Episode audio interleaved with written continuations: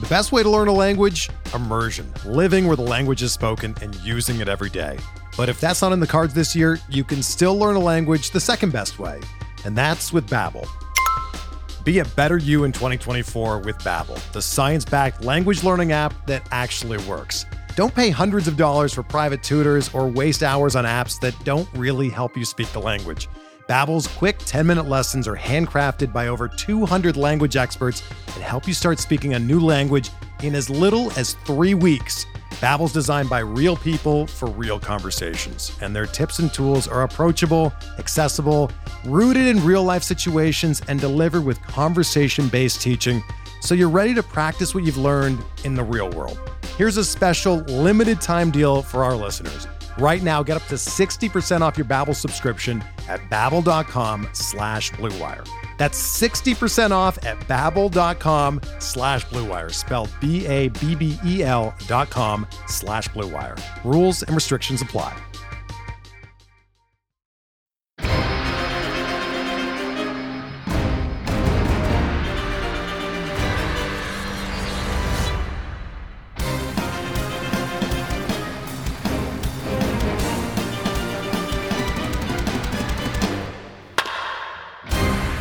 Is up, everyone? Welcome to episode 350 of On the Corner here live at First Pitch Arizona, and what's becoming kind of a uh, an annual tradition.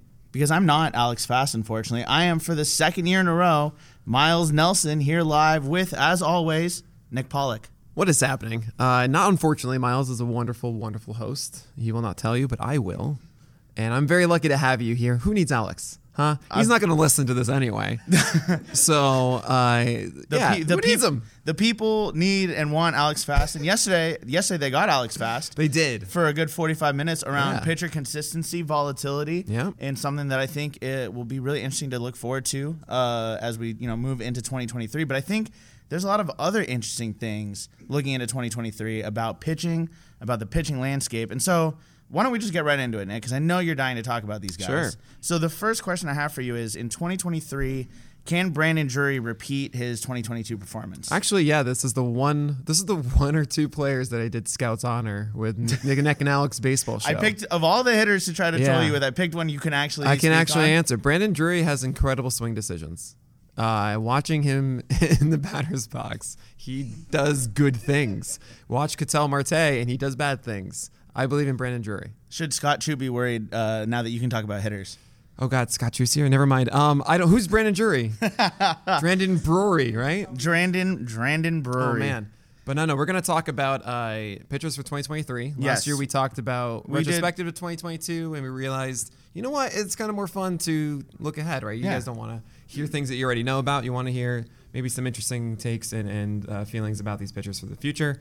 So we have different categories. Yeah, we? listen, we're uh, in in the spirit of a lot of different uh, places and, and podcasts and, and whatnot. We're doing the five burning pitchers, you know, like five burning, Burning. questions. And listen, we're in Arizona, but we're not burning It because it is is cold. so cold here. It's the coldest desert It's I've ever been. in. New York. But first, let's talk about the five burning pitchers for you. The five pitchers you're most interested in. The five pitchers you're the hottest on when it comes to burning pitchers. So this isn't necessarily When your it comes to burning pitchers only, though. yeah the ones that we light on fire. So Corbin. Burns is number There one. There you go. So we're not talking about your top five pitchers. We're not talking about the guys you've ranked one through five. I, I want to know who are you going to have the closest eye on? Who are you most interested in seeing what they bring to the table uh, come next season? So, So okay, so I took this as the five pitchers I think I'm hoping to get in my draft. so that works far. too. That that's another form of interest. Yeah, I know. I, I mean, there are a lot of things that might repeat in this one. I'm, I'm just very interested in them, even as like not even hey for my fantasy team, but as I do the roundups, As I'm a human so being. curious to just see how their uh, their season uh, transpires ahead. Also, this is going to change. I mean, this is November 5th right Yeah. now. Yeah. Uh, I did my rankings top 200, and uh, it's Which been a couple can, weeks. Yeah, you can then. find on pitcherlist.com. Really? Yeah, www.pitcherlist.com. Oh my God, what a site. That sounds like such a great site. Twitter.com The greatest free player pages out there that everyone can access. I They're will be using the player pages to. Oh, thank you. Unlike Fast, who has Fangraphs and other places, which are wonderful, but then like he sees me looking at them and then changes it to Pitcher List. Well, here's the thing. I, I'm like, I what are you doing? Why why are you doing That? Are any of the Fangraphs people in this room? No, I'll get away with it. They don't, you know. No, no, no. Ariel, put your hand down. Get out of Okay, but we, you're you're you have not given a name. So to quote Rob Silver, uh, add value. Add Uh, value. gi- Oh, man. Give a name. You know, who's someone you're he, actually he didn't let in? me get to the point of adding value. You know, you gotta. I'm giving you the moment now. Steve Jobs didn't tell people about the iPhone until the end of the presentation. Okay, you have to let it sit in. You got to understand what they're expecting, So and then say, what you know what, they expect a thousand dollars for this, but this is only five hundred. You got to set them up. So what know? you're saying is 45 minutes from now you'll give them names. Yes, Okay, fantastic. and also give them now. So the first one is Drey Jameson. I Hmm. really like Drey Jameson. Yep. Uh, he's going after 300 in the draft and hold uh, ADP. Uh, I think Drey Jameson has a good fastball. He has a good breaking ball. He's in a good situation in Arizona. I don't know where he'll fit into the rotation quite yet because they might get another free agent and I might kick out Drey Jameson. There's also Ryne Nelson there. I think Ryne Nelson's on the outskirts of that. But Drey looked like someone out of the gate that had better command than I expected. Uh, has a really good breaking ball, has a lot of velocity. He didn't have the highest swing strike rate on his four seamer. Um, I hope that goes up. It felt like he should be better with that. He, I think he took down a really good team. Do you know what team that was? Uh, Uh, Miles, uh, do you listen, remember I- any any team? I think it might have been in the West Coast. Um, he had seven strikeouts, six innings, two earned runs. when you when you 94 pitches when you win the rookie was really division and make the playoffs the eight years or seven years out of the last That doesn't eight, sound like a team. Where's the team? I need names. this is a team that, that doesn't concern themselves with the yeah, he took Arizona down the he took down the the Dodgers. Uh, he also took down the Giants. He took down the the Padres as well in his debut. He had ten slider whiffs against your, your Dodgers, Mm-hmm. which is wonderful to see. Uh, so there's a lot of excitement for me with Drey Jameson. That's the first one. Are you going to be drafting Drey Jameson at all? Uh, I mean, I don't draft until March, so I think a lot of it will come I thought down that was to. just a sentence. Actually, I don't draft. I don't draft. You were just Well, listen, there's ending there- it there. There's like there were there were four or five pretty incredible drafts happening today, and Right. instead of being a part of them, I chose instead to float around, see what other people were doing, and heckle Paul Sporer. Tho- Mm. Yeah, those were my decisions. So Those I don't. those I don't good decisions. But the thing for me with a lot of these guys is it comes down to opportunity, right? Right. Opportunity Yeah. is king. He can be the best pitcher in the world, but if he's not in the rotation getting regular starts, I can't put him on my roster. I mean, I can. And I could hold him, but Sure. it's there's so much other stuff that I want in April Yeah. than waiting for Drey Jameson. Yeah, I, I do wonder. I mean, lots of hard contact allowed, and 46% hard contact in the fastball, which Yeah, is not, not encouraging. 96 mile per hour heater, but I think he just he didn't throw it well in the zone. He threw strikes, but they were a lot of middle, not quite elevated out of the zone. O swing was low at just 19%, but it wasn't really when he missed out of the zone. It wasn't up. It was Mm-hmm. kind of on the sides more. I think it might have just kind of been him being young and getting his first opportunity. Right. I think the stuff is there. I think we're going to see an interesting version of him now. I want. I, I'm not going to go after him in like the 15th round or so. There could be a lot of helium for Drey Jameson, and it's a situation where, especially in 12 teamers or so, I I've been saying it all weekend. I like getting guys that I want to make decisions on early. I want to say, okay, one start or two. I know how to feel. I know how to move on because April is the time you got to be chasing other things and getting all the ones that are going to soar off into the sunset um, in September. And Drey Jameson, well, I don't know if I'm going to be able to start him confidently out of the gate. Yeah, we're really still very small sample size in Drey Jameson's career. I mean, only 24 innings this year. One thing you mentioned and really kind of glossed over, and I'm surprised you did, was that he was sitting 96 miles an hour this season. And Mm. Yeah. that's one of those things where you make, uh, when we talk about Carlos Rodon and other pitchers, eh, the velocity really makes a big difference, especially Sure. in those upper echelons. And you can cover up a lot of things if you can throw 96. Obviously, you'd want it to be 96 and a quality uh, forcing fastball. Right. But this he's not interesting if he's throwing 92 or throwing 93. Yeah, so yeah, he has a sinker as well. He throws 94 and change, which is actually kind of interesting to see that much of a gap between the four seamer and the Right. sinker. He didn't jam guys that much. He did throw it arm side, but he left it over the plate a good amount. Yeah, had a massive ground ball rate though, 74% of that. And if he qualified among the top 200 starting pitchers and batters faced, he would have been ninth in ground ball rate at 56%, which is you want to say, oh, that's really good, like Framber Valdez and stuff. Yeah, but I don't. I know, right? He's got a great slider, obviously. Um, I think that there's room for improvement where Drey Jameson threw his heaters in the first place. I think he just kind of threw too much at the plate, which is good. Generally, a guy comes up from the minors and he can't find the zone. Right. You know, now you've thrown too much of it. All right, let's maybe we can fine tune that a little bit. So there are definitely ways that he needs to improve. Yeah. And that's why I don't want to get Drey Jameson too early in my 12 teamers because I don't think it's going to figure it. He's not going to figure it out right away. But Right. if you're in a situation like a draft and hold or something, I would imagine that Jameson's going to get his opportunities and then as the season goes on, really figure out his place. Right, and that's why he's someone you're really going to have a close eye on next year Yeah. to see where he's sitting at. Now, he's someone we barely got to watch pitch this year, only really got to see a little bit in September. Mm-hmm. Uh, what about someone uh, that maybe we got to see pitch more of, who maybe still is pitching, uh, you know, around this time of year in early November? Uh, is there someone like that that you're interested in? Yeah. Um, if you go to Cristian Javier's player page, I have to tell you, it is the funniest face of any player on our player page. He looks so sad, and you have to you have to just go check it out. He actively looks like he's crying. Yeah, yeah. Like I, can't- thought you were can't put it up exaggerating. on the screen if I could. no, but I, uh, there's it and is there's a it is glossiness. very funny. I think he was crying before this photo. this Uh, guys, this is how it looks. That's okay? the face of a man who was in two combined no hitters this season. It, it is it is unbelievable. uh, comment from the crowd. He wants a real no hitter. That's Thank you, why. I'm sure that's why he's you'll not. tell. That's why he's not happy. Um, Thank you. but Yeah. But yeah, Cristian Javier to me is very very similar to Spencer Strider's. Been talked about a lot uh, at this conference already. Uh, fourth best in the majors in hard contact allowed at 19% for Javier. Has an elite fastball. Uh, I don't think that it changes. The biggest question is. Is Javier allowed to go six, seven innings consistently? Does he burn out? Did the the Astros just say, "Yeah, you, you can't do this"? Uh, that's the biggest concern for me. They obviously put him on a leash to start the year. He had five games in relief this season, uh, just under 150 innings for Javier. But the stuff is real. I mean, uh, four seamer gets about a 70% strike rate. The slider is a little bit above 60%. He could get better throwing more strikes with breaking balls. That slider had a 119 batting average allowed, and I don't think that's going to actually change that much.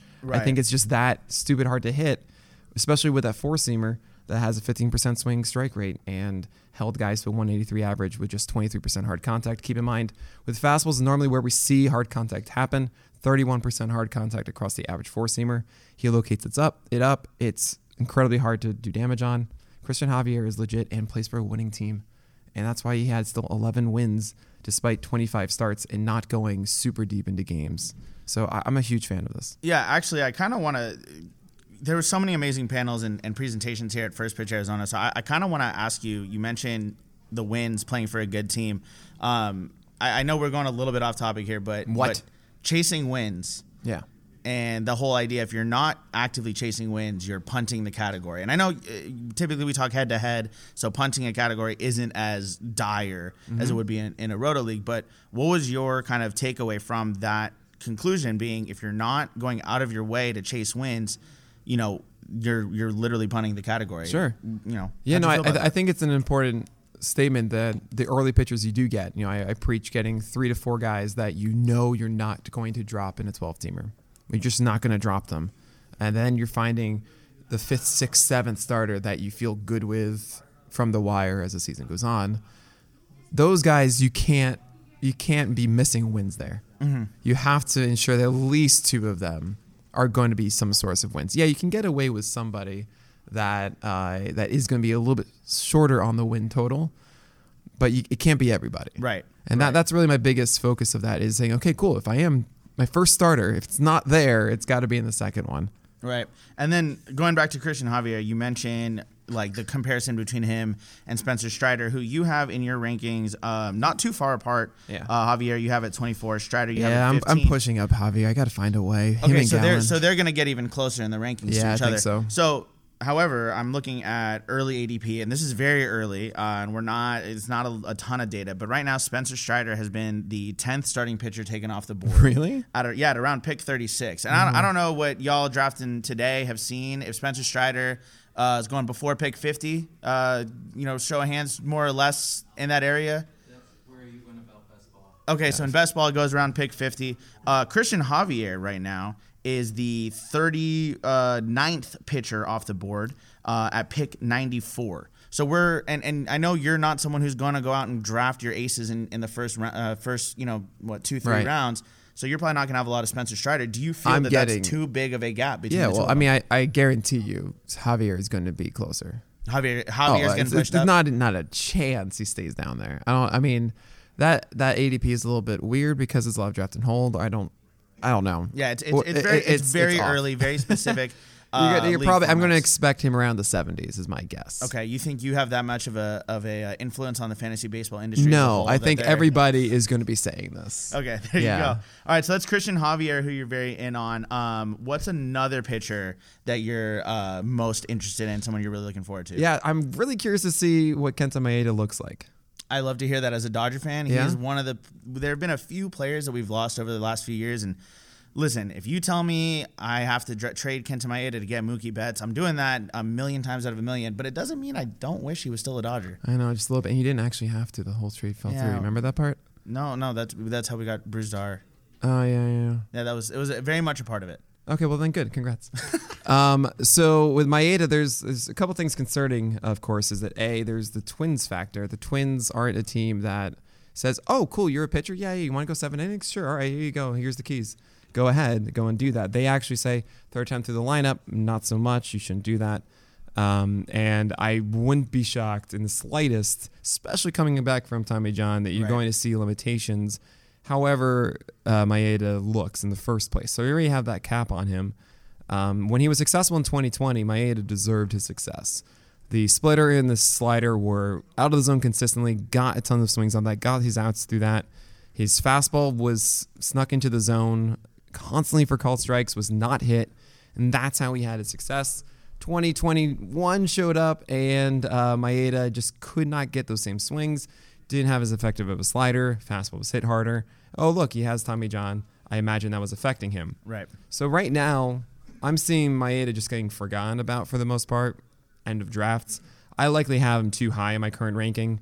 Uh, I essentially at the end of the year, I'm like, oh, Kenta Maeda, that's someone that should be really good. And this is the part of the the draft where uh, you can take chances because I'm past me getting the the four starters I really trust. Um, and I didn't quite know where to put him in that next tier or in the one before it.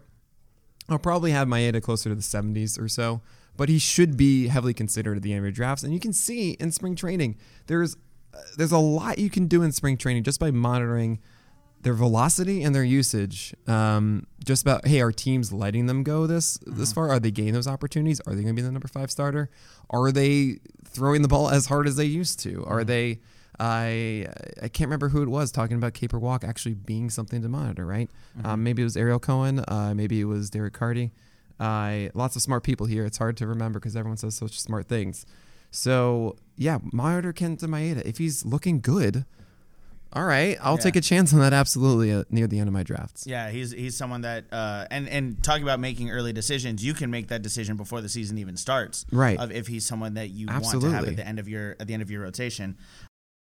From one pitcher who you know didn't pitch much, well, didn't pitch at all in 2022 due to injury, to a pitcher who didn't pitch as much as we would have liked to see him, because boy, were we all excited Ugh. about this next pitcher. Who is it, Nick? It's, it's Tylor Megill. And, And- he, he came into the scene real hot. Oh, real so hot. hot. It was- it was burning. Eight o'clock on opening day. Oh no. the Mets had a game, and Jacob DeGrom was not pitching. No, it was Tylor Megill, and Tylor Megill was throwing 96 miles per hour with a beautiful slider, and it was I was jumping in my seat. It was beautiful, and uh, then he got hurt, and, him and he got got hurt the same exact day, and that tanked my legacy league. I had both of them. I was like, I got this. This is easy. Yeah. No yeah. problem. I got two studs for the year. Oh, never mind.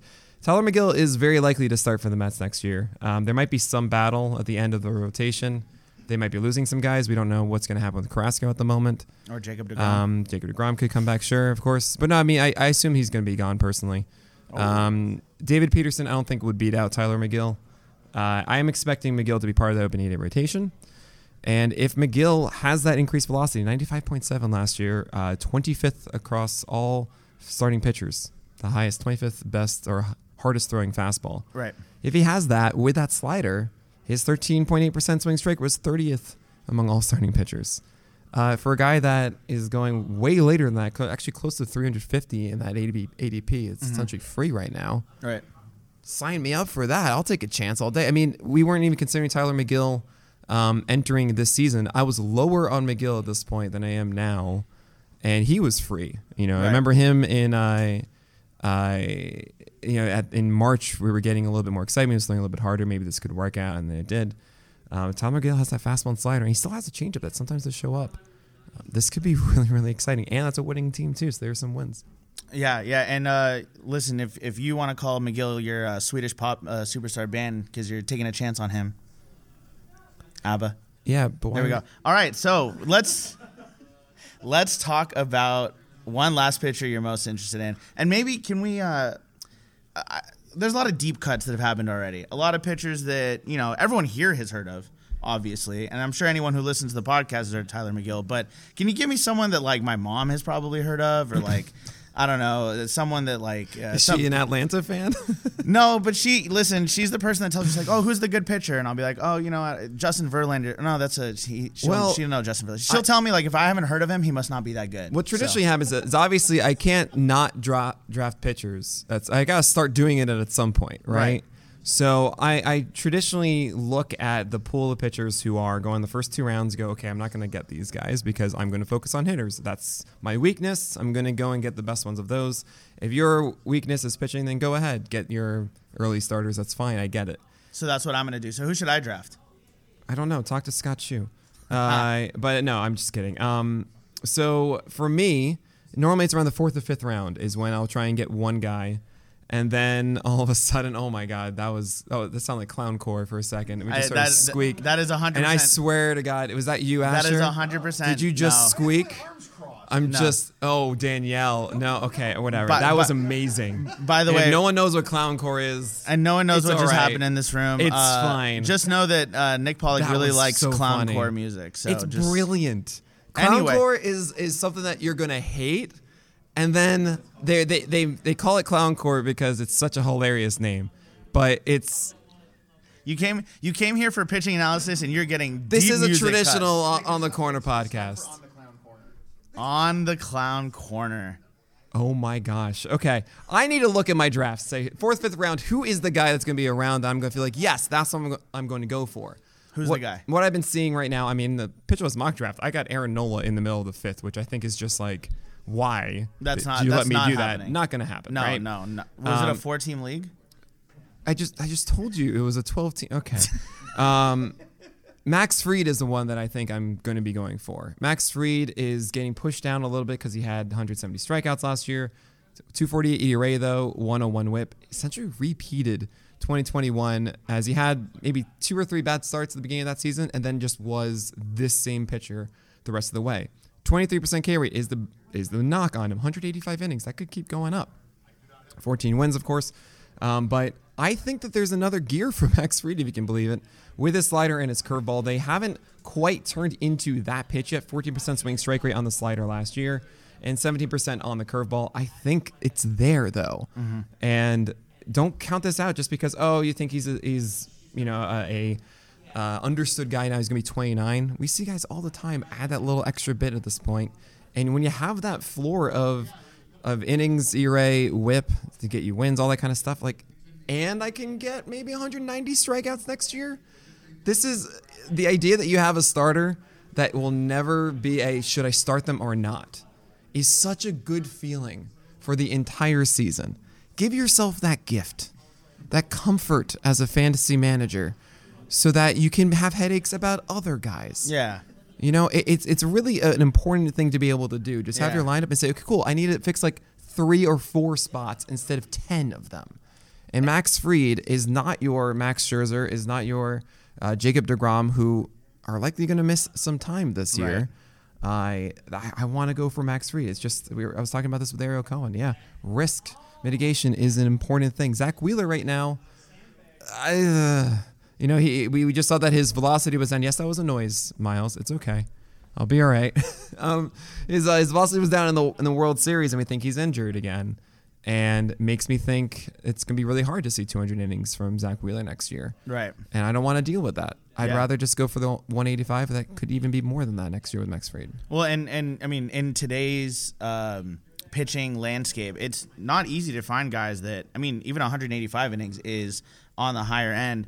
Uh, you go back to 2019, and Max Fried has actually thrown 570 innings across the last th- well, three full seasons plus whatever 2020 Three was. and a stub. Yeah, so we're talking, you know, somewhere around 160 to 180 innings per season since 2019. And you're absolutely right. He is something that I would find uh, very comforting, kind of like something that would be a little on the chicken freed side, you know, something very comforting that I could always It's have. amazing. You feel like because you're on this podcast now, you're in, you have to make these jokes. You never No, make I, these jokes. I get to make these jokes. Uh, so, Isn't it? Isn't it freeing? Isn't it lovely? It Let is- it is it's in Max. Frieding. I- You're right. I It know. is. I knew So- it's in there. So, uh, Let it out. we're we're gonna we're gonna move on. So that was those that was the segment of the pitchers that Nick is most interested in. That was Drey Jameson, Cristian Javier, Kenta Maeda, Tylor Megill, and Max Fried. Um, let's as as you like to do on this podcast and in life, let's be positive. Let's speak positively. Let's Optimism. Let's go. Optimism. Let's talk about the guys that you are optimistic are gonna bounce back to form, maybe bounce back from injury, uh, bounce back from whatever it was that's been ailing them. Um, who are some pitchers that you think going into next year we're gonna say, oh, you know what, we were too down on him coming into Mm. the year. Yeah, so we we could be saying that about like Tylor Megill. We could be saying that about Kenta Maeda. You know, Right, but we gonna, be, there's gonna be some blending over here. Yeah, but we Uh, can also cover other pitchers because you know a lot of them. Very some. I, I know. I I know there's been some discussion about Lucas Giolito and what to make out of him, and I think at the end of the day, I feel he just needs a reset. Uh, his velocity was down. It was very strange seeing him throw 89, 90 miles per hour in some games, and just going, "What? Who are you now?" But I, I, I get a sense. You know, Giolito had a stumble in April. I think he was saying that he got hurt and uh, tweaked something, and he never really had the time to heal it. And give him a full off season of health. Just I would draft Giolito if we start seeing 93 miles per hour in the spring, like sitting there. Mm-hmm. Phenomenal. You know, th- this is still a guy who had good stuff on his changeup and his slider. right. And as long as the fastball is great and he's able to dominate the zone with that heater again in the top of the zone, throwing it at 91 and change is way different than throwing it at 94. Right. Right. And if you can do that, Giolito can be that stud again. And so Um, another guy that like in spring training you're gonna keep an eye on and you'll know without it'll a doubt, he will be jumping up my board massively if I'm seeing him sit 93. Now, what what did you think today then in the earlier panel when Giolito was one of the pitchers that was identified as someone who did not get that spin back? when you fastball? lose velocity, you're gonna lose spin. okay, so you don't think it was necessarily like he needs spider tack to be a good pitcher? No, I, I that's not that's not my thought at all. Okay, all right. Well, hey, I- like I said, uh, we're just uh, exploring. You know what what other people are saying about Lucas Giolito. You think he's someone who could bounce back? You're going to keep a close eye on him Yep. in March. Absolutely. Um, in that same range as uh, as Kenta Maeda uh, for you. Uh, step up. Uh, he's in. Giolito is around this. Uh, these guys around fifty. Who uh, there's there's so many interesting ones. Like oh yeah, there's another one on this is Jack Flaherty. Right. Uh, Jack Flaherty's a really good pitcher. Just if he's healthy, and we don't know if he was. I remember actually this time last year, we are thinking about all these guys that were injured. There was Severino coming back. There was Clevinger coming back. There was Syndergaard, um, Bieber, and uh, and Verlander and Flaherty. And for the most part, those injured guys came through. Right? Uh, they you went after Severino. That was amazing. Uh, Verlander amazing. Bieber amazing. Right? Syndergaard. Well, we had other reasons to understand not to do Syndergaard. Clevinger, I'm a little bit disappointed about. Uh, Flaherty just he was just hurt still. Uh, and at this point, though, you don't have to chase him like you did last year. I remember him going, I think, in the top 25 or 30 starters. I think he was yeah top and 20. now he's. I, I just saw a, a draft and hold where he went in like the 16th round of like a 15 team or something like that. And sweet. I mean, uh, uh, if you think about these guys are going later, what is their path to doing to being good again? If it's just being healthy, Mm-hmm. if you want to talk about decisions, great. I'll know if he's healthy or not, Right. and then I can move on from it. Especially when it doesn't cost uh, a high pick. Those late picks are you know past 200. Look back at your 12 teamers and tell me how many of the picks you made after 200 you kept on your team through the year. It's probably like two. Yeah. even that. yeah, and it wasn't it wasn't Mitch Keller. So take a chance on Flaherty. Uh, was so- not Mitch Keller. So not. with with Jack Flaherty, you know, I mentioned Max Fried has that uh, level of consistency dating back to 2019. Um, are you know obviously the the injuries are, are an issue for Flaherty. He has not had a full, healthy, successful season since 2019. Yeah. Um, both in 2020 and 2022, ineffective. Uh, 2021, great half a season. he was really good for about three months, and then he got hurt. And so uh, that's all that it is for you. Is just you're just concerned that injuries are what's been Injury, holding you back. yeah. Okay. Um, who else in this bounce back category are you looking? Is there are there other Man, injury I am, pitchers? I am really in on Jesus Luzardo. I actually almost included him in my top one. Uh, Luzardo showed like this time last year. Where were we thinking? Oh man, uh, really disappointing. Traded from the Athletics to the Marlins, and all of a sudden he had the curveball get usage going up a little bit. Maybe he's changing to be more four seam away from sinker in the last month. I got a little interested about it. Maybe that can happen. Shows up and he's thrown harder. He's thrown 97 now instead of 95 and change. Was amazing. Had the curveball working. His changeup actually by the end of it was an elite pitch. And then he's hurt for about three months or so, and we don't really see him again. But then he shows up, and it's not the same guy. It's kind of like 95 and a half and, or 96, but the changeup is really good, and it's kind of working. And then by the end, he actually was leaning on the curveball like it used to, and was sitting 96. And we're talking two of the last three games. This is against the Cubs and Atlanta combined for 23 strikeouts, 11 and 12 strikeouts in those two games, six innings in each of them, just one run allowed, two walks combined. Amazing. And I feel like we're not taking him seriously enough. Uh, if he's throwing 96, which it seems like he is, he's for, focused more on those four seamers, which is good. He has still that excellent changeup. He has an excellent curveball. And I know the the fear of wins, but I think the Marlins are a team that do let guys go six innings. They don't have the leash of third time through the lineup, you're done, get out of there. I think Jesus Luzardo can be very productive for Miami. Also, at some point, the Miami Marlins have to have a decent offense, right? At yeah, some I w- point, I was maybe? actually I was actually just gonna say, you know, whether they give them a leash or not, kind of isn't as important as can they win. Well, Sandy games. Alcantara didn't have six wins, right? He Yeah, had he had he had 14 wins this year. I mean, sure, he's going a little deeper than Luzardo, but it's not like if you go after Luzardo, you just get five wins and you call it a day, right? I mean, the biggest question, of course, can he stay healthy through the full year? Right now, you're not paying a premium for him. Um, I think Jesus Luzardo is someone that you should be taking as your SP5. Uh, okay, so actually, you know, you're speaking this whole time on Luzardo, the uh, velocity increase, the people being concerned about injury history. Uh, it sounds a lot to me like the same conversation that was around Carlos Rodon this time a year ago. Um, I think there was more excitement around what Rodon was doing than what Luzardo's doing. I think obviously I'm talking about a poor man's Rodon here, most likely. Sure. But it's it was a very similar conversation to draft season last year. Do you think Luzardo is someone that a lot of people can get value on because people are too too nervous about? I mean, about it's injuries? possible. I mean, the reason for the the lower uh, draft pick is just because of that fear, right? So if people are afraid of it, then it doesn't happen. Then there you go. Uh, Rodon was interesting because he was an ace for five months Yeah. in Yeah, yeah, yeah. 2021, and then it was just the last month, but then it was a shoulder, and we're like, ah, shoulders. We don't. Mm, why Yeah. gotta say the S word? So uh, he then he just showed up, and I was like, oh, I'm good. I'm like, oh, okay, cool, great. All right, is- great. That's Uh, anyone else that you think is uh, a good bounce back Uh, candidate? two quick ones here. I I think Lance Lynn is still really good. I know it's a 3.99 ERA and actually very similarly 113 WHIP. Well, there's Pablo Lopez 375 ERA, 117 WHIP. I think both of these guys are really good pitchers still.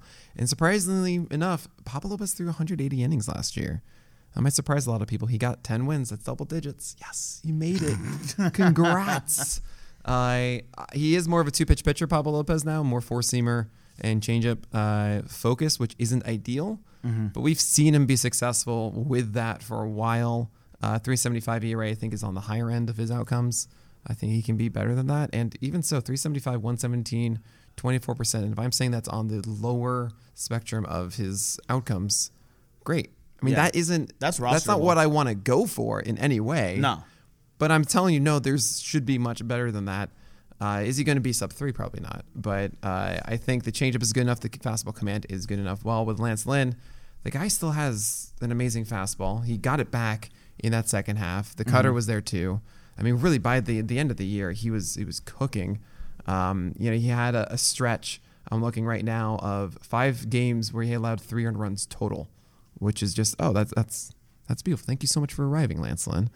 Uh, yes, he had two months, two and a half months where he was out with injury, but you know that that happened. He's healthy now. I think you can rely on Lynn, especially being that uh, six inning guy, five six inning guy who's gonna bark at his manager if they take him out under 90 pitches. Yeah, and he he'll go deeper into games for a team that with um a a manager who maybe understands his team a little bit better Or knows what's going on, Maybe can yeah. get a few more wins given all the talent they have there. Well, I mean, look, I'll hand it to the fans right behind the dugout telling him when to take the pitcher out. You know, that was If- really helpful. If we were to do like a top like top however many moments of this whole season, the, best. fan the fan saying, "Hey, Tony, pinch, run. angle," and Tony doing it on the next be- pitch, he missed it like it was like 0-1 or something. I was like, oh yeah, maybe I should.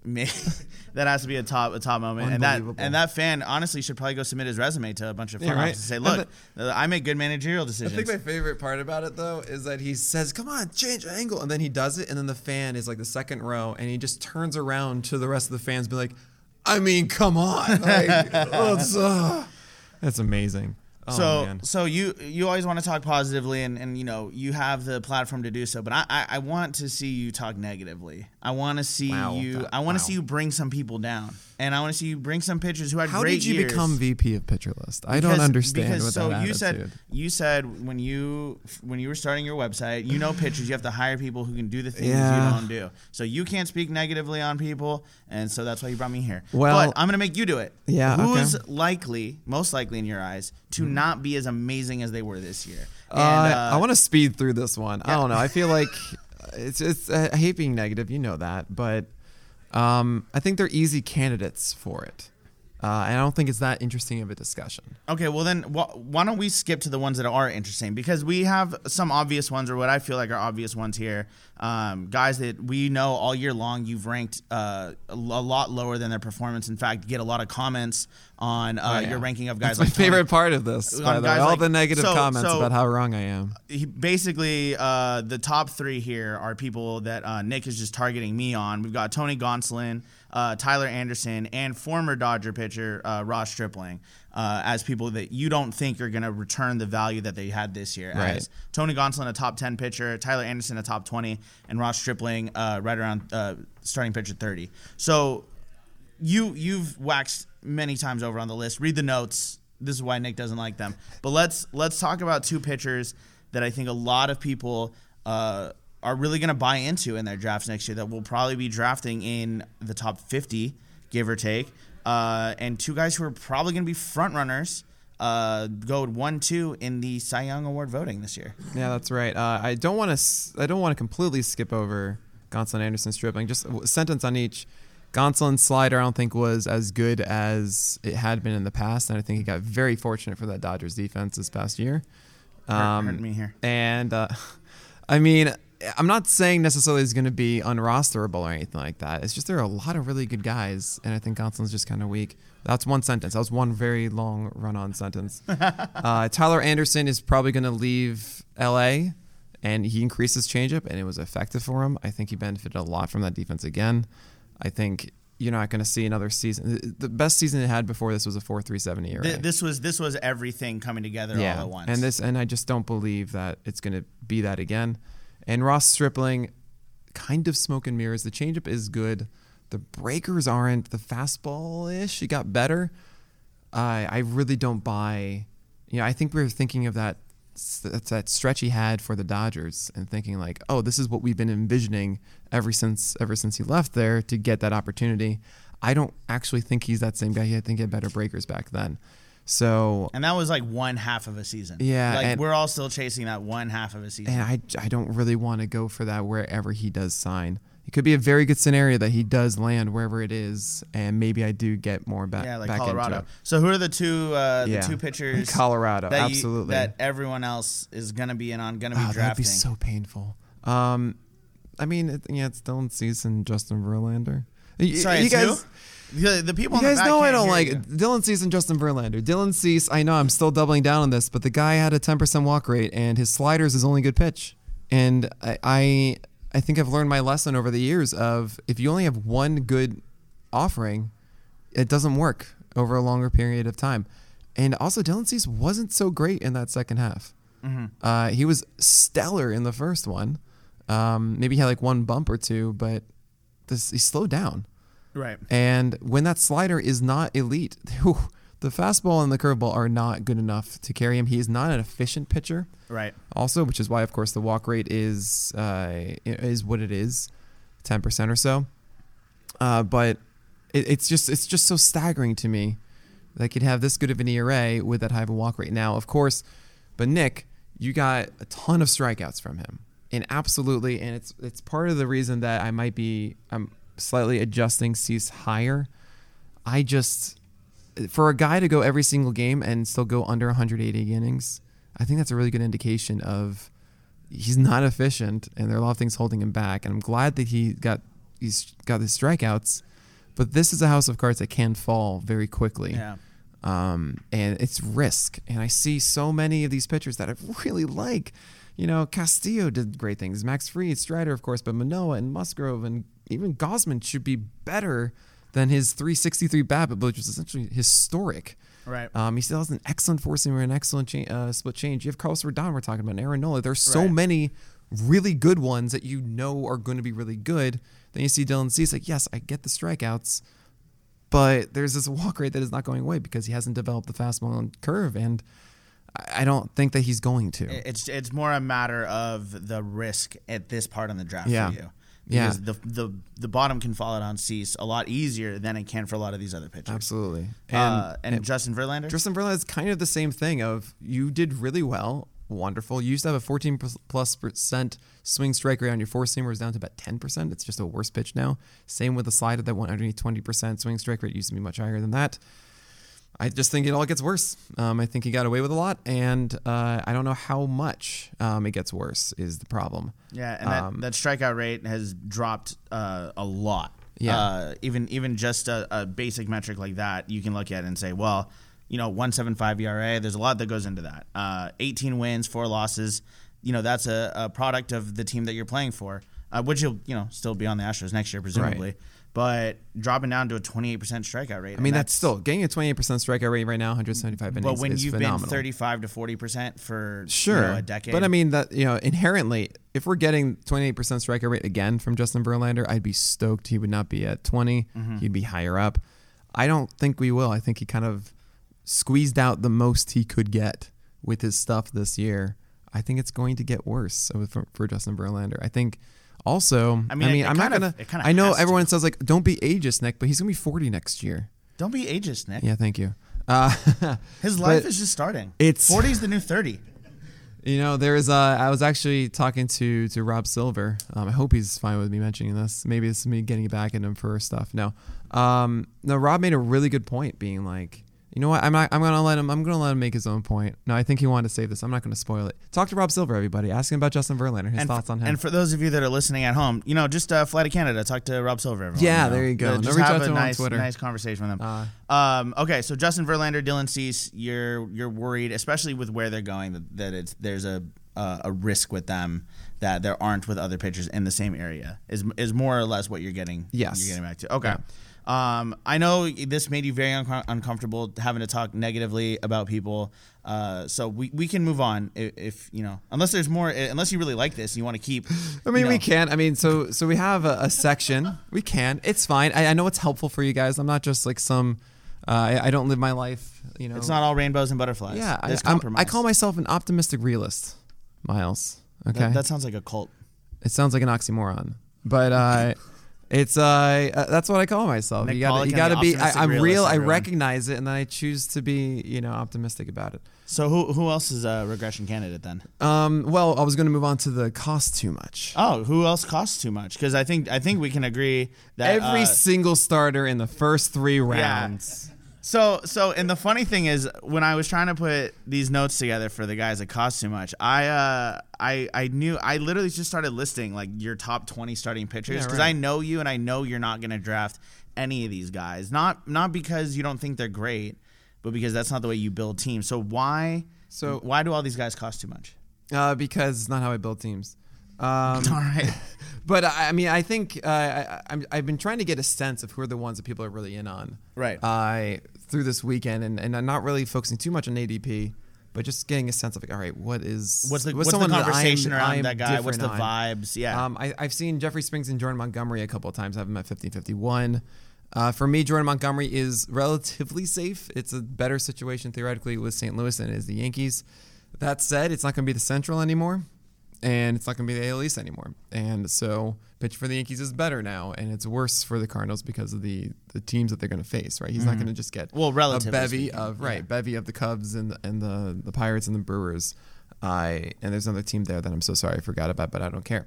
Uh, and then you have uh, I think Jordan Montgomery never really became the uh, Cincinnati. Oh, yeah. Thank you. See, it was it still was in the point. I knew like that team also fit Cincinnati Reds. Thank you. Uh, maybe you can say like Great American Small Park. Uh, Bubba's not here, is he? Oh man, he would have loved that. You should have showed up, Bubba.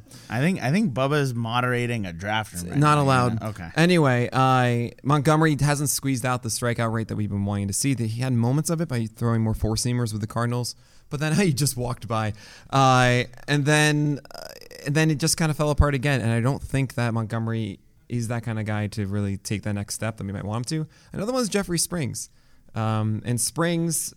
246 ERA this season, wonderful. I think he's capped by the uh, by the Rays, uh, being the Rays. Actually, Tyler Glasnow I can add on to this too a little bit because I think it's just too much risk coming off from Tommy John. Also, you have the fact of him being a bad command guy for a while and then getting better at it, and then now having Tommy John. And what's the thing that comes back last? Command. Mm-hmm. And then it's also the Rays, and you want to talk about being inefficient, and then you also are capped already it doesn't make for a good scenario. Not to mention, of course, the injury risk itself of like, hey, you just had tummy John. Are you okay? Well, and like every injury that he's had over the last ten years have all been with his pitching arm. yeah. So, Glass, Glass should go later. his so abs. Glass later, not Glass now. And uh, but Jeffrey Springs, I think, is someone who doesn't have as good of a fastball as I want him to. He locates it well, but even locating it well, Springs still gets punished by his fastball. He has some really nice pitch separation, changeup, and slider.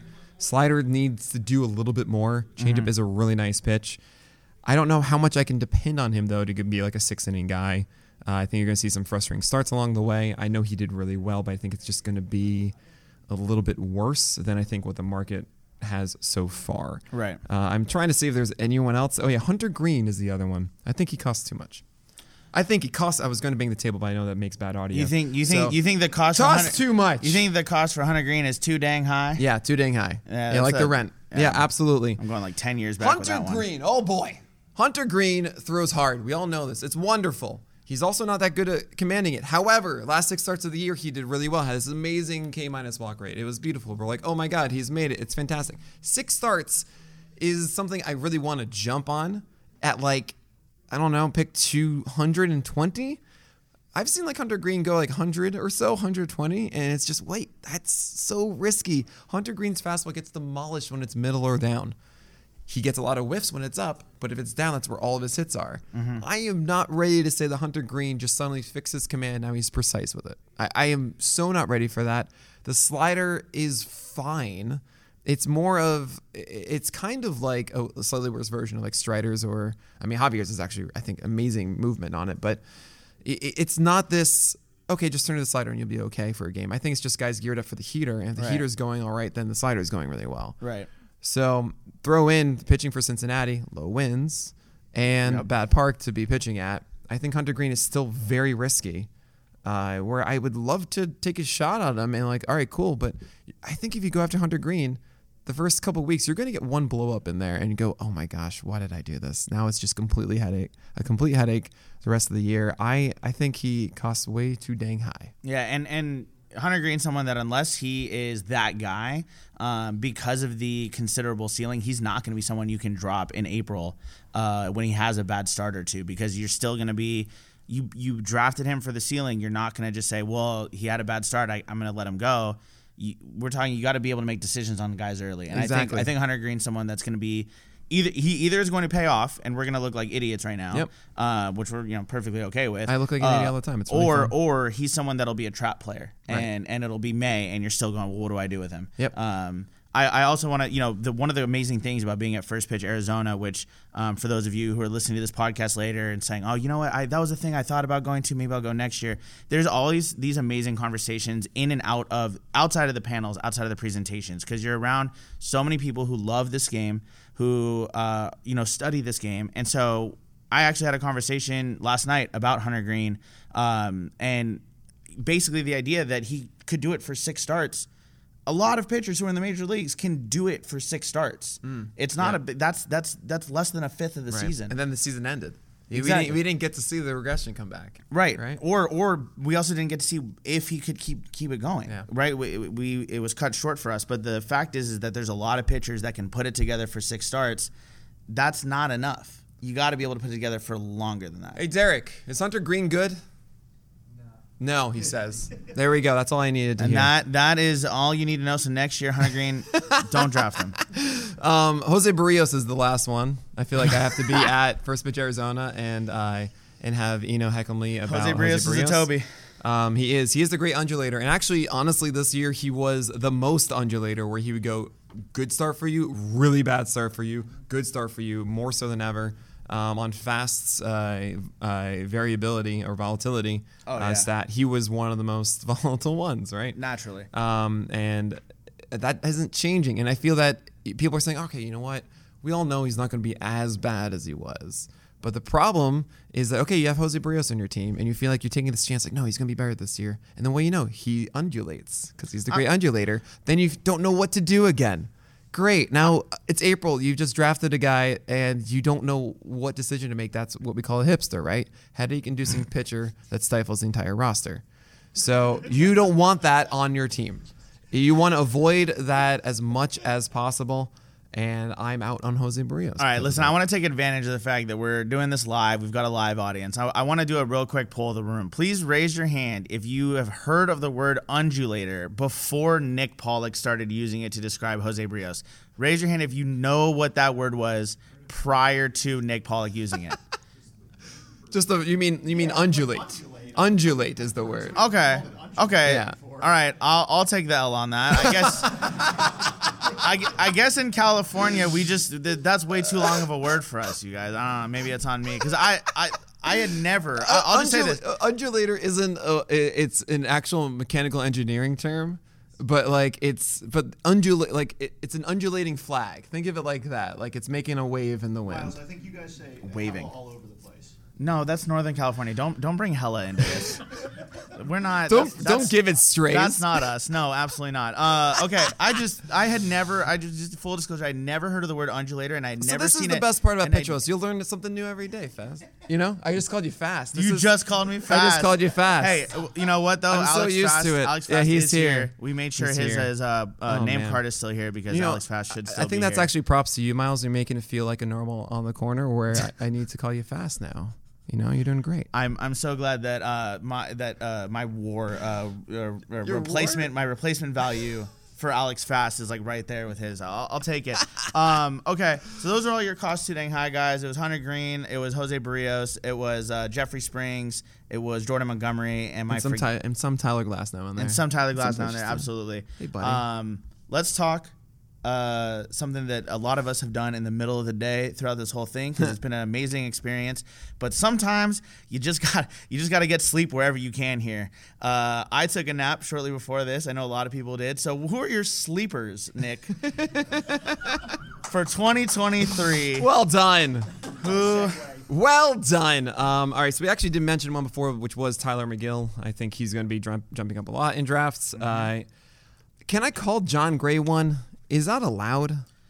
I I think I think uh, we've we've come to a point in the industry where uh, the words sleeper and breakout and bust all kind of don't have any meaning anymore. Yeah. What is that podcast? I don't even know. Yeah, sleep, sleepers. Bust, no meaning. It's it, it's uh, what is it called when uh, when a word you say it too many times it loses Semantic satiation. If It's that. I so sleepers are semantic satiation, Yep. and so I'm pretty sure I said that word. You did it wrong. actually exactly right. But but so what does sleeper even mean anymore? Does anyone know? So let's go back to the live thing. Is Jon Gray eligible to be called a sleeper? Raise your hand if you think he is eligible. That is a very That that is- is, a very hesitant we got four Eric of Mendelson, Derek Carty, we got Jenny Listen, Butler we've saying got- it. there's- McNichol. Yeah, okay, there's good to me. 1500 people in this room and you picked out the four people who raised their hand okay Uh, that they're very smart people.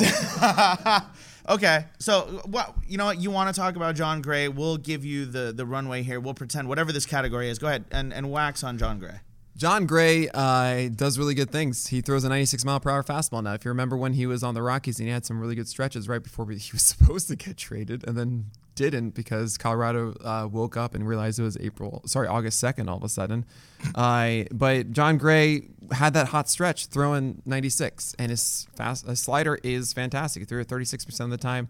Uh, 42% O swing, 42% zone rate, 21% swing strike rate. That's a Bitcoin pitch. That's not even a money pitch. It's a Bitcoin pitch. 156 batting average allowed on that.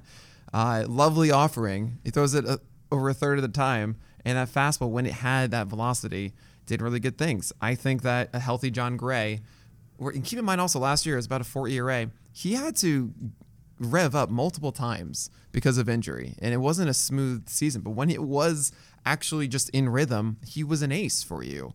And at this point, you're getting him as an SP five six or something like that. I mean, yeah, take the chance on Jon Gray because you will you will feel good starting him, and then if it's injury, fine, you move on. You're not investing in uh, in Gray as an SP three and SP four. So Jon Gray, I'm I'm targeting everywhere in my leagues. I think he's being slept on.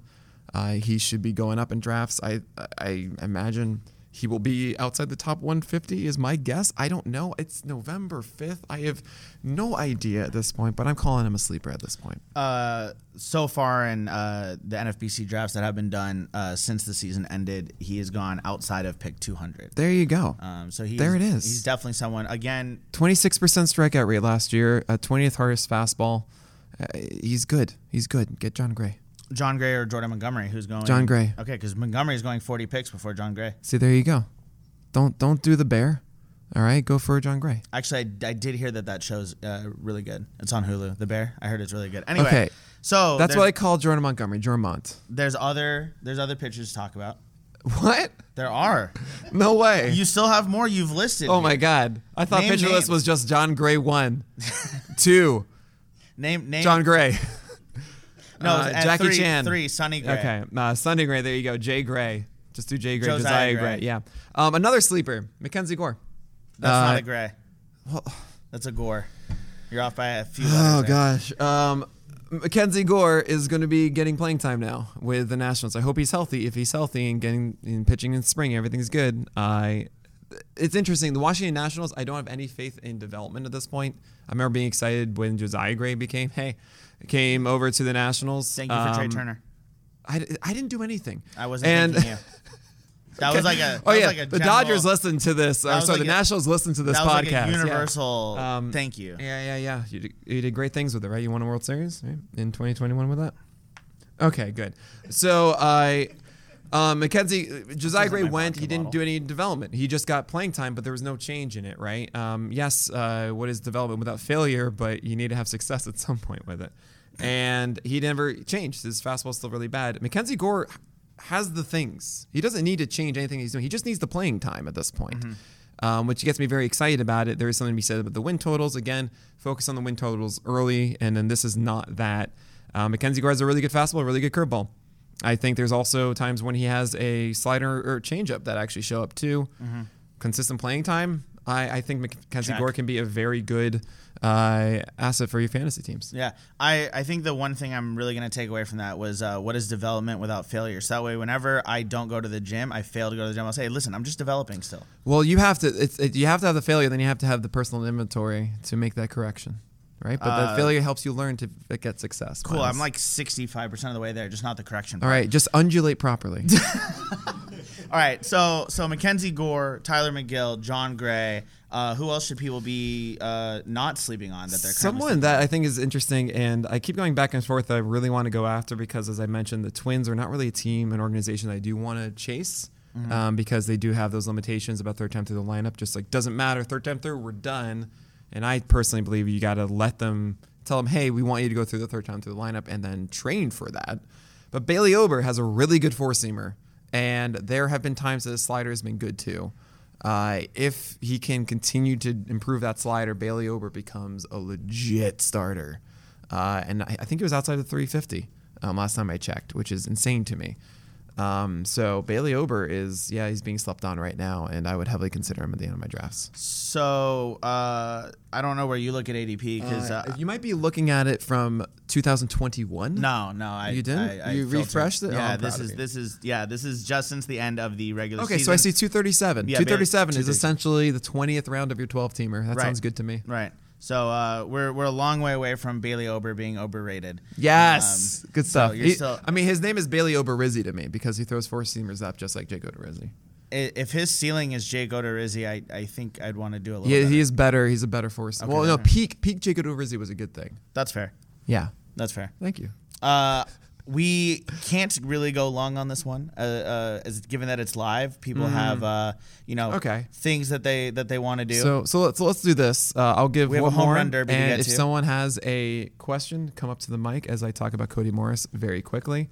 Uh, Cody Morris is someone who might get the fifth starter. Uh, the Guardians, please. Oh, thank you. Don't all at once come up for a question. Um, but uh, but Cody Morris is could be the fifth starter for the Guardians, and uh, I mentioned him yesterday in the outside top 350. I kind of dug his command, um, and Cleveland works with guys pretty well. Um, he's a fastball cutter guy it could be decent, and if uh, that's more of a sleeper for your for your deeper leagues, 15 teamers. Um, in 12 teamers, I don't really think I want to do it unless it's like a good matchup early on, um, which I don't think Cleveland does yet. Uh, but uh, Cody Morris should be on your radar a little bit, just saying, oh yeah, right. If he does get that position or that that rotation spot, Yeah. I might want. They get the Mariners and then Oakland. So if he is the fifth starter and goes against Oakland, that might be a, like a Mikolas or a Merrill Kelly situation where you have that good matchup early on, and then you say, "Oh, that was good," And then oh, just- there's another good matchup. Eh, I guess I'll do one more week. Oh my gosh, it's Yeah. September, you know, and that could work out with Cody Morris. and and Cleveland's a team that I I mean I'm not going to speak for you here, but I generally feel like they know how to develop uh, starting pitchers. They do. It's really weird. They don't know how to develop fastballs. Yeah, well, I mean, that's what they they went after. You know, they're like, okay, they think that the inefficiency is breaking stuff, right? Right.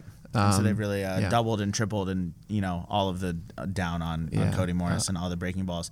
Um, if anyone does have questions, please now is the time. I'm and speaking to the mic. Speaking to the mic. Yes. Oh, Is that lovely. good? Oh, wonderful, David. Okay. Yes. Thanks. So you were very high on a pitcher last year, enough Oh, that you wore a shirt. Let's go. Can Shohei Ohtani do it again? Um, Ariel Cohen made a really good point about Shohei Ohtani um, in that he has more opportunity to get injured than anyone else. And I true. thought that was fascinating. Um, I'm a little scared about that. I undervalued him a lot because he had 130 innings in 2021, threw a lot more than that this year. I thought that was the cap for Shohei Ohtani. That was a guy who did not go on the IL, but they skipped him every so often. I was like, yeah, this that seems reasonable for hitting all the time and also pitching. Then he did more than that. Uh, I feel like it was a peak. That said, his, he increased the slider usage massively, uh, and that slider is top five pitch in the game. So, if that it is dope, it is. I stopped saying that. Why did I stop saying that? Thank you, thank you, David. Uh, but yeah, Shohei Ohtani slider is really good, and if he's starting regularly, I mean, he can go. You know, he will he will be a per inning high quality, right? One of the highest out there. It's just about how many you go for. Uh, I'm finding myself not going for Shohei Ohtani because I feel you can get those 190 inning guys, and I I think that that sets you up super well while 150 or so. And also, you won't get a two star week in head to head. If you're playing No, a head to head league, never will. There's something to be said about never getting that extra starter or the extra start each week. So I think a little bit too much risk, uh, not as much of a ceiling as we want uh, with the workload. So that means I'm probably going to be staying away. But It's a great I- shirt, though, isn't it? I love it. to be fair though, so obviously you're coming at it from a position of pitching and only Yes. thinking about that side of the ball. But Yeah, that's the only one that Ohtani's someone who's very format dependent though. Where are you are you staying away from Ohtani overall if you're playing in a daily moves, daily lineup? I mean, he, look if he's if, if it's a daily moves, you're, And you're Ohtani should be should be one one. I don't I don't really see a scenario where he's not. Okay, so Yeah. so in that format, it's not Ohtani stay away because I'm worried about injury. Sure, yeah. It's- Ohtani the pitcher. Yeah, yeah, of course. Yeah. I just- I think yeah, that's good. You gotta- you that's gotta- wonderful. gotta You get all got to do that. Absolutely. Any any other questions? Uh, we've got the microphone here. Y'all can. This is this is your chance to ask the pitching guy for anything. What is it? Uh, pitcher dude. Uh, you Oh, really boy. gotta know. You really gotta know your What? stuff. No, I think this is Hello, Asher. um, as far as my questions go. This is probably on the lower end. Um, Baltimore has uh, become like you trust them to develop pitchers. I feel like we trust them to develop pitchers more than more so than we used to at least. That's okay. Yes. Um, yeah, I'm not saying they're like they're not Cleveland, but they're not like Yeah, they used to right, be. They're, they're right also they're also not Pittsburgh. Yeah, Um, they're getting better yeah, this. and they have an overall better team. Mm-hmm. And I feel like we talked about them a little bit last night. And their their whole rotation always shows up. I'm like, ooh, keep an eye on them. You got any thoughts? Any thoughts on Baltimore? Um, I think the raw stuff of all their starters is, is pretty meh. Uh, Grayson Rodriguez, obviously, I'm really excited about. He's someone we should be looking at. It's you can take a chance now on Grayson. They should have him in the rotation. He should have been up earlier last year before he got injured. Uh, I would be shocked, honestly, if Grayson is, isn't in the rotation at, on May 1st. Uh, and I think that once we see him in the spring, he's going to shoot up draft boards. Uh, but otherwise, I mean, Kyle Bradish doesn't really excite me that much. I think his fastball is has a little bit too much cut, and that makes it more hittable. Um, I mean, think about this way: when you're throwing a fastball, you're either trying to miss the bat above or below. And when you have a cut on a four seamer, that removes the going above the bat, right? Um, and you're not getting enough sink to get below. So unless you're leaning into a cutter like Corbin Burnes, great. But if you remember before Corbin Burnes had that cutter, he had a cut fastball, and that was not great. That was really bad. Uh, so Kyle Bradish to me still has too much work to do, and everyone else in that is a Toby. I mean, at best, like Jordan Lyles, oh, uh, Austin Voth doesn't have that much. Uh, Dean Kremer. Dean Kremer kind of has those moments. He has Spenser Watkins a little bit, but none of these guys. Tyler I mean, I don't draft Toby's, right? So Tyler Wells, uh, John Means. Oh, oh, John Means. John means business. You Yeah. know, um, I, I was talking with Ina before about John Means though. Of you know, he was a spin rate guy. He was someone that we, it dropped. Um, and when he does come back, which won't be next year, likely maybe the end of the year, but when it does, like, is he gonna is that gonna be a problem uh, when he does come back, which would be very very sad. But uh, but yeah, I think it's gonna be more Grayson Rodriguez is gonna be the thing that matters in Baltimore. Yeah, good question. Hi. Hi. Um, what's your take on Aaron Ashby with Milwaukee? Oh, oh, Since you mentioned undulating. Yeah. I mean, Oh, absolutely. Oh, thank you. Great question, Rocky. I know. Get get with it. By the way, do you know how to spell it? Do you, uh, What? I, hold on. Yeah. Um, Aaron Ashby? You- Uh, so I was I was so excited about Aaron Ashby. I actually have a story of going to the Boston meetup, uh, Pitcher List meetup, and uh, we went to Fenway. We went to dinner, and I'm in the booth with everybody. And I'm in the corner of it, and like they're like schmoozing away. I literally bring out my phone because Aaron Ashby started that day, and I had to see like how he performed. Like, I'll be right there. You know, he had 20 pitches. I got to see this. You know, and I'm just putting him on my phone because like I'm just so hyped by this guy. His slider is amazing. His changeup is good. He gets in the zone, gets strikes with it. The sinker is hard. It's like 95, 97, right? It is not good. He does not command that pitch. And a sinker specifically not being commanded to gives me fear because in my my philosophy on sinkers, it should be in only two locations. Uh, either you are trying to do a backdoor to the opposite handedness, so like Aaron Nola backdoor to righties uh, doing that two seamer, or it should be the the same handedness, or um, or maybe like front door to uh, the opposite one, so like a lefty starts at them and then comes over the plate or it should be jammed inside. And that's like the Zack Wheeler mentality. That's the Alek Manoah mentality. That's uh, Jesus, uh, Jose Berrios. Actually, one of his best skills is that as well. And Ashby doesn't do it. Ashby doesn't have the command to sit arm side and jam lefties with us. And then he doesn't. It's not an effective pitch against right-handers. And considering he's facing more right-handers, so it has to be slider changeup with that. I'm a little scared about it. Now, there's also the element of the Brewers being the Brewers, where they have three guys that are like, okay, it's Peralta, it's it's Woodruff, it's Burnes. Seems like they're going with Lauer. Great, he's their four. They started Houser so much, and they toyed with Ashby, and it was incredibly frustrating to see that he didn't get any real time to have that development and fail, and then adjust he failed and they had to wait two weeks. Like that's incredibly frustrating as a pitcher. So I do want to believe that this is the year they make them the number five. They don't go out and get somebody else. It's going to be volatile. There are going to be days that I'm just like so excited. He had 12 strikeouts. This is the best. I am good. I'm going to be emotional and so excited and express it. But I'm in my head. I'm like, yeah, but is he going to do it again? I don't know. And that has me staying away because again, it's about those decisions. And I can't right now unless I see that sinker just being pinpointed all of a sudden. Then I may think like, okay, no, he actually ha- is doing the thing. But right now, I think I might be kind of out on Aaron Ashby, which is so frustrating because it's such a good slider and he's so fun to watch. Good out, question. Out on Ashby for 2023, but long term. Well, I mean, it's, it's just like, all right, is he gonna go to a four seamer or is he gonna command that sinker? Yeah. You know, you never really know. Yeah. Yeah. Uh, I think that I think that's good. It's 406. We went over. We So- did. We did. We we did go a little long. So on behalf of Miles Nelson, on behalf of Nick Pollack. my name is Nick Pollack, and we'll talk to you guys next week.